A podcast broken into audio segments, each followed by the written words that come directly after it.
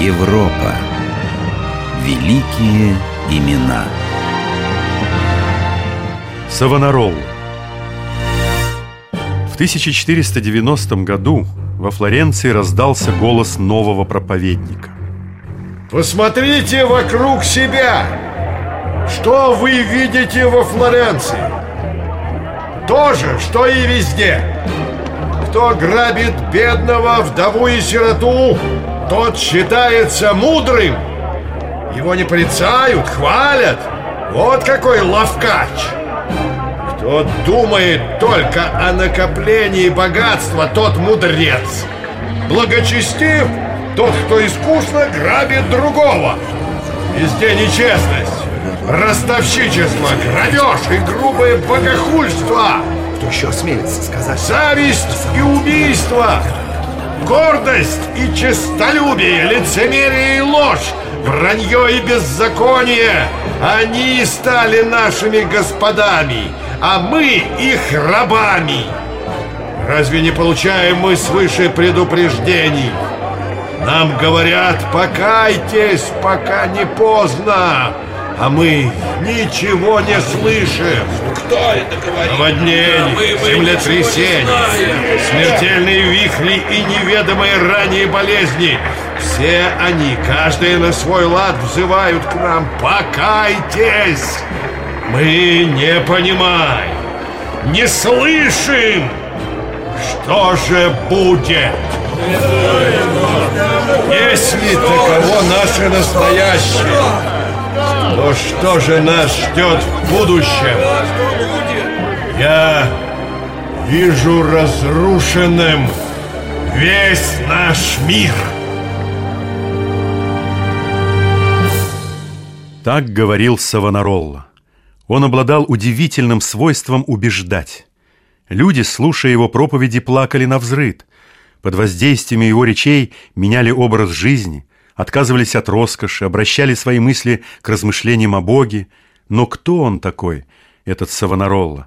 Об этом спрашивали у него инквизиторы во время суда над ним.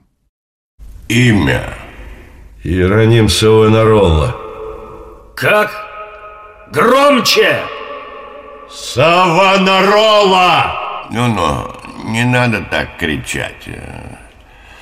А то подумают, что тебя тут мучают. Верно ли, что ты, Джироламо Савонарола, родился 21 сентября 1452 года в Феррари? Твой отец мечтал увидеть тебя медиком, но ты, Джироламо, решил уйти в монастырь. Отец хотел, чтобы я, как и он, стал лекарем человеческих тел, но я избрал иной путь. Стал лекарем человеческих душ. А вот люди говорят, что причиной твоего ухода в монахи была несчастливая любовь.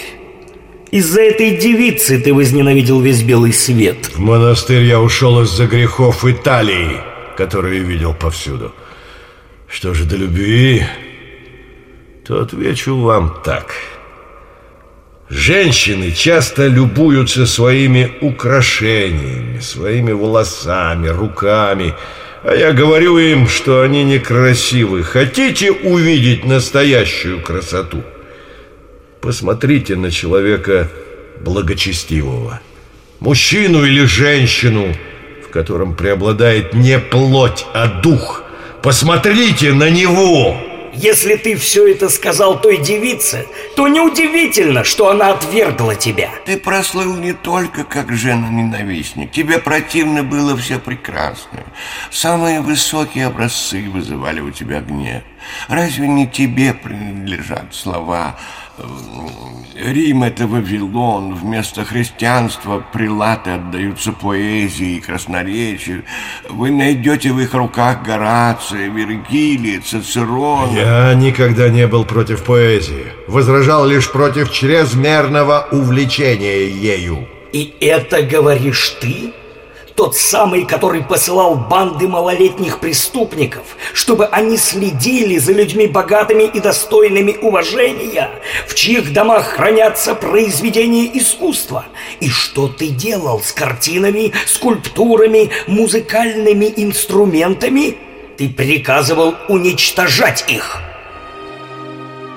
От проникновенных проповедей Савонаролла перешел к радикальным реформам. Начал с того, что продал все имущество монастыря Сан-Марко, где был настоятелем. Монахов заставил заниматься тяжелым физическим трудом, а также изучением греческого, арабского, турецкого и еврейского языков. Для того, чтобы они могли проповедовать христианство тем, кто его не знает.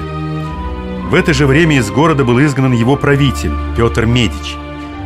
Флоренция фактически оказалась во власти монаха Савонаролла. Реформатор объявил Флоренцию республикой, но объяснил, что поскольку народ еще не созрел для демократии, то городом будет править Великий Совет. Королем Флоренции был объявлен Иисус Христос, а его наместником Савонаролла назвал себя. Тут же начались действия по очищению горожан. Предметы роскоши уничтожались, недовольным отрезали языки, а особо упорных в желании жить богато и красиво отправляли на костер очищения. И все это под сопровождение обличительных речей Савонаролла.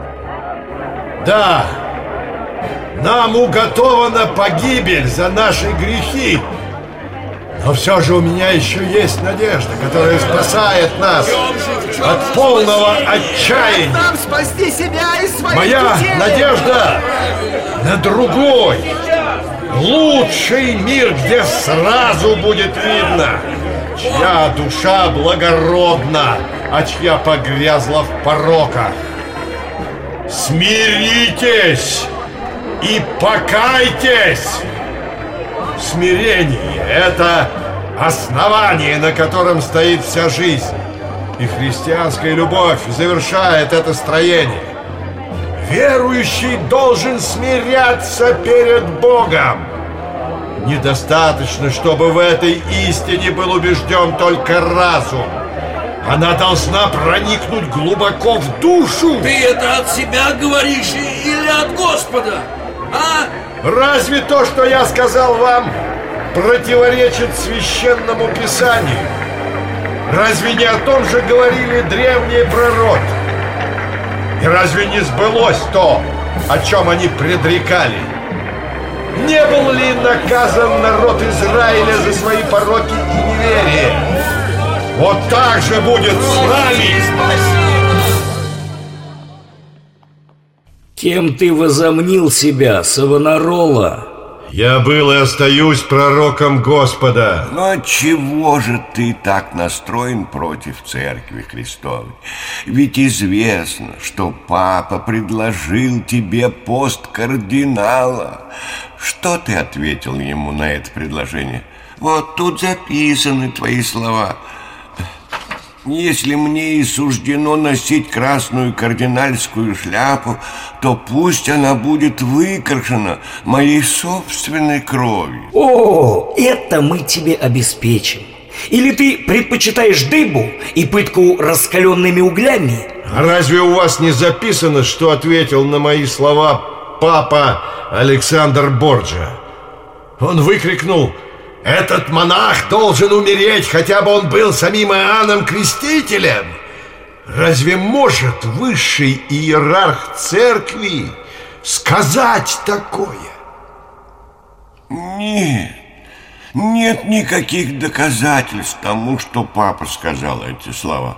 Зато достоверно известно, что ты отлучен от церкви. Несправедливое отлучение не имеет никакой силы. О, Рим, ты болен! Смертельно ты оставил Бога! Христос, ты будь моим пастырем, моим епископом, моим папой! Не надо проповедовать перед судом Святой Инквизиции! Просто сознайся, что твоими действиями руководил твой хозяин, и мы не станем тебя пытать. О каком хозяине вы говорите? О сатане, конечно. Скажи мне, Джералама, разве тебя не страшат муки ада.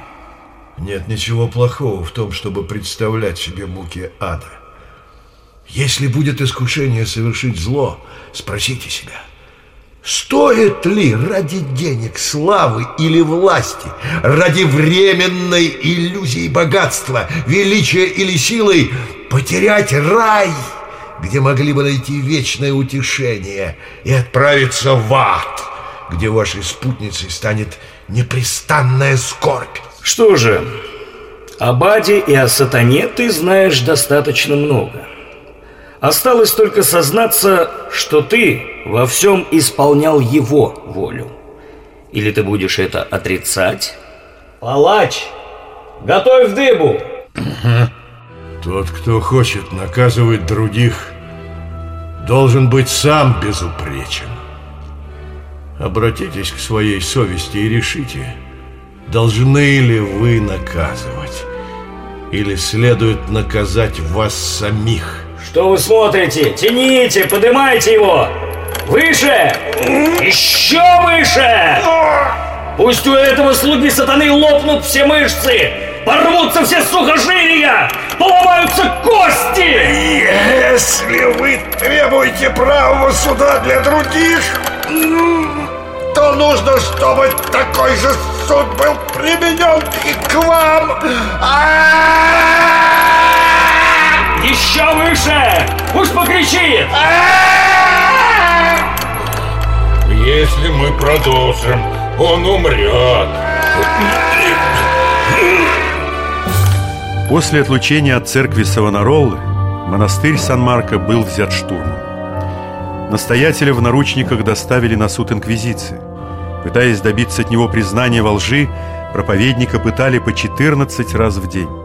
Несмотря на эти муки, Савонаролла нашел в себе силы написать несколько коротких сочинений, в которых клеймил позором папу римского и католическое духовенство и просил милости у Господа. Ну вот, Джерлан, судьба твоя решена. За свое упрямство ты будешь сожжен на костре. А чего тебе бояться? Известно, что праведника пламя не коснется. Но если ты слуга сатаны, то вспыхнешь, как свеча. Все мы любим жизнь. И вы, мои судьи, и палачи, и я. Все боимся лишиться ее преждевременно. Зная, что никому не избежать смерти, мы все же не спешим в ее объятия. Думаю, что мудрость в том, чтобы во все дни жизни помнить о смерти. Если все равно предстоит умереть, то цель человеческой жизни не здесь. 22 мая 1498 года Савонаролли был объявлен смертный приговор.